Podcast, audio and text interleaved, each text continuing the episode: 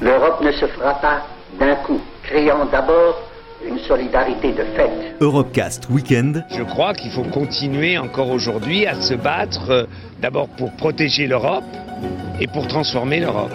David Cameron annonce qu'il va organiser un référendum sur le maintien ou la sortie de son pays. Sortir de l'Europe, c'est sortir de l'histoire. Sur Euradio. Ici, toutes les frontières s'estompent. Ici, tous les pays épris de justice et de liberté deviennent un seul et même pays, le pays des hommes. Il y a un vote protestataire parce qu'il y a de quoi protester. En choisissant Strasbourg, nous marquerons clairement qu'une ère nouvelle va commencer pour l'Europe. Présenté par Aurélien Frances. L'Union européenne estime qu'en 2020, un cinquième de la population européenne présentera une forme de handicap. L'UE et ses États membres se sont donc engagés à améliorer la situation économique et sociale des personnes handicapées en s'appuyant notamment sur la Charte des droits fondamentaux de l'Union européenne avec au centre des préoccupations l'emploi. Parce que l'épanouissement d'une personne handicapée passe souvent par le travail, il lui permet de maintenir du lien social et de se sentir utile à la société. Pierre-Alain Darle est directeur général d'Andy Lyon, une structure d'aide au retour à l'emploi des personnes handicapées. Il est au micro de Loïc Masson. On sait qu'on a un taux de chômage aujourd'hui pour ces personnes qui est deux fois plus important euh, que, le tout public, que pour l'ensemble des demandeurs d'emploi. Il y a un peu le sentiment de double peine. J'ai eu euh, par accident euh, de naissance, euh, voilà, une difficulté, une pathologie, des contre-indications médicales, et en plus, on me dit ou la société me dit que c'est plus difficile pour moi d'accéder ou de revenir, de revenir à l'emploi. C'est un enjeu très fort de, prévenir les ruptures de parcours professionnel pour les personnes qui sont déjà insérées. Euh, parce que euh, quand on peut travailler, quand le handicap euh, survient ou s'aggrave en entreprise, si on peut travailler avec la personne, avec l'entreprise, avec un médecin du travail sur les conditions de, je dirais, de mobilisation et de maintien dans l'emploi dans l'entreprise, le travail, il est, il est en partie gagné. Il est en partie gagné parce qu'on va éviter à la personne de s'inscrire dans, une, dans un processus de, désinsertion professionnelle.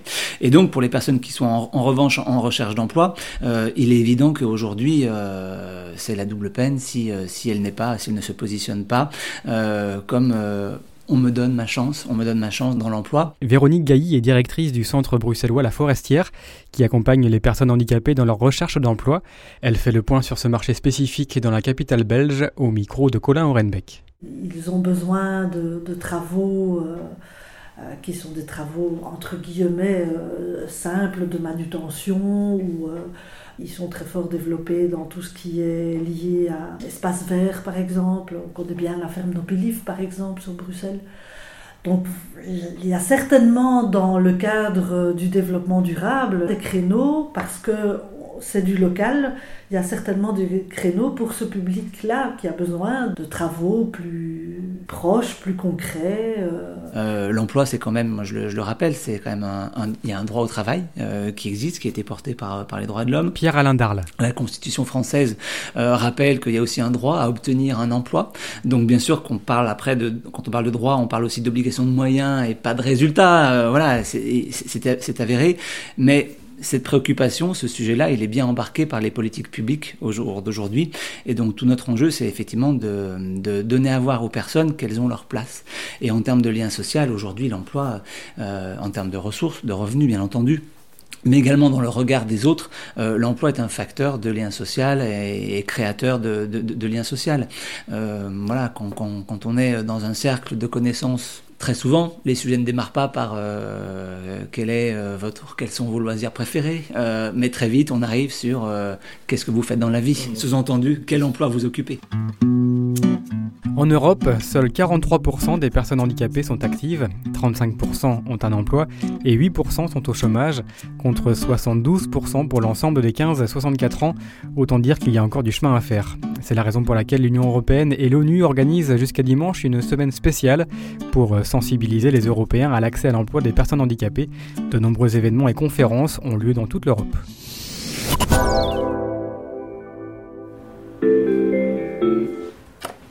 Service coordination, Pauline Jardin, bonjour. Pauline Jardin est chargée de coordination des ressources humaines et logistiques au Conseil départemental de Loire-Atlantique. Assise à son bureau, elle fait son travail tout à fait normalement. Rien ne laisse présager qu'elle fait partie des 80% de personnes ayant un handicap invisible. J'ai un déambulateur, mais quand j'ai pas mon déambulateur, mon handicap ne se voit pas. Je suis atteinte du syndrome d'Ehlers dans l'os, hypermobile. c'est euh, en fait c'est une maladie orpheline. Mon tissu conjonctif interne est malade et euh, il ne soutient pas mes organes ni mes articulations. Pour vous illustrer ça très simplement, je peux tomber à n'importe quel moment. Ou la semaine dernière encore, je me suis déplacé une côte en toussant. Donc euh, j'ai le corps qui se disloque euh, et c'est assez cyclique. Je peux me déplacer euh, de façon à peu près normale, mais avec le risque de chute. Donc je me déplace presque tout le temps avec un déambulateur quand je suis au travail, en tout cas pour éviter les chutes malencontreuses. Une maladie qui nécessite quelques aménagements un siège adapté avec des accoudoirs pour m'aider à me lever à m'asseoir. J'ai un repose-pied. Sur les aménagements un petit peu plus atypiques, j'ai un transat dans mon bureau qui me permet de me reposer entre midi et deux, parce que c'est une maladie qui est très fatigante. Donc il m'arrive de m'assoupir pendant ma pause déjeuner pour récupérer un peu. Le département a acheté également un deuxième déambulateur pour moi parce que je viens au travail en vélo électrique. Je suis beaucoup plus à l'aise en vélo électrique qu'à pied. Donc on a fait installer un petit crochet euh, dans le sous-sol euh, et j'ai un de mes collègues de travail qui partage sa place de parking avec moi, comme ça je peux garer mon vélo, puisque le local à vélo n'était pas adapté pour moi, les portes étaient trop lourdes. Donc on a installé un crochet, je laisse le déambulateur qui a acheté le département pour moi dans le sous-sol, je mets le des vélos et je j'intervertis comme ça euh, les, outils. Sinon, euh, le département me permet également de me rendre euh, sur, si je veux aller à Saint-Nazaire ou à, ou Pornic ou à Châteaubriand pour des réunions, j'ai plusieurs options. Je peux prendre le train et dans ces cas-là, j'ai un taxi qui me fait qui me fait le transfert en fait de, de chez moi ou de mon lieu de travail jusqu'à la gare. Ou si la zone n'est pas du tout couverte, pas accessible pour moi par le train, le taxi m'emmène directement là-bas selon selon mes besoins. Avant de trouver cet emploi, Pauline a essuyé de nombreux refus. Son handicap faisait clairement peur aux employeurs. On, se sent obligé en tout cas euh, d'exprimer, alors pas de cette façon, mais clairement de dire je suis normale, vous inquiétez pas. Je suis normale, euh, je, ne suis pas idiote, je peux réfléchir, euh, je, je vais pas enfin vais pas vous claquer entre les doigts au bout de 10 minutes et vous pouvez me parler comme à quelqu'un de normal. Difficile alors de prendre confiance et de trouver sa place dans la société. On vit dans un moule qui est pas fait pour nous en fait où on essaye de c'est un carré qui essaye de se faire une place dans un dans un cercle donc euh, c'est assez frustrant parce qu'on sent qu'on est capable de plein de choses. On sent que si on nous donnait la chance et les outils de faire certaines choses, on serait capable de soulever des montagnes mais finalement on se sent, nul, on se sent inutile, tout petit, inexistant, on n'a pas de place. On s'intègre beaucoup par le travail et par l'activité qu'on peut, qu'on peut faire et c'est une espèce de grosse revanche de pouvoir euh, travailler aujourd'hui et puis de m'épanouir, d'être utile et, euh, et de faire fonctionner mon cerveau.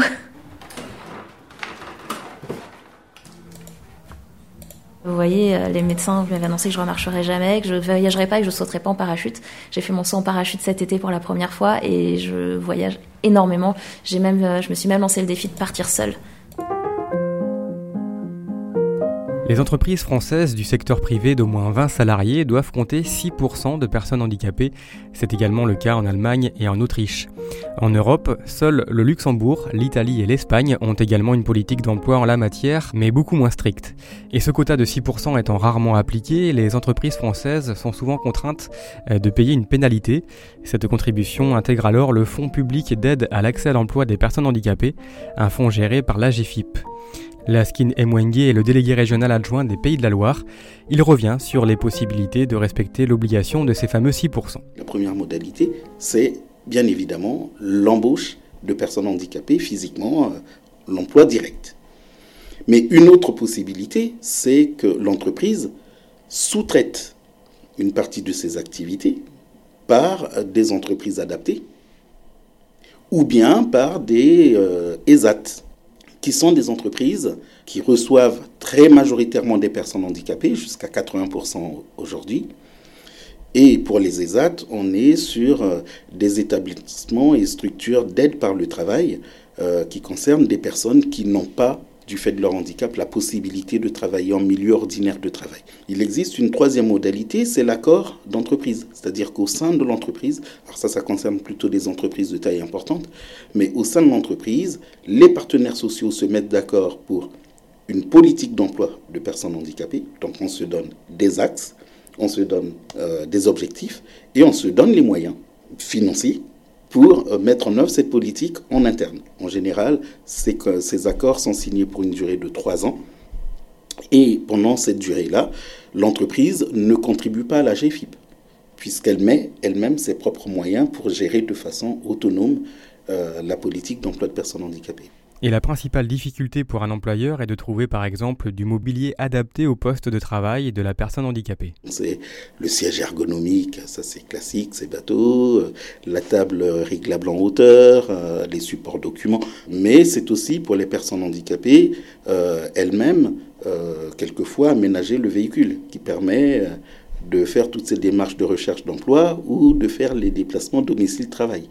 Euh, très souvent, on a des personnes qui ont besoin de toutes les commandes au volant, ou d'avoir une inversion de pédale, ou d'avoir simplement une boîte de vitesse automatique.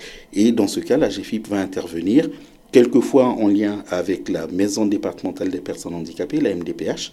Donc on peut être à 50-50 ou quelquefois dans des proportions différentes, ou jusqu'à 100% pour la GFIP, pour financer euh, les surcoûts que euh, présentent ces aménagements pour les personnes en situation de handicap. Et la difficulté réside également dans la singularité des formes de handicap, parce que handicap pour l'un n'est pas forcément handicap pour l'autre.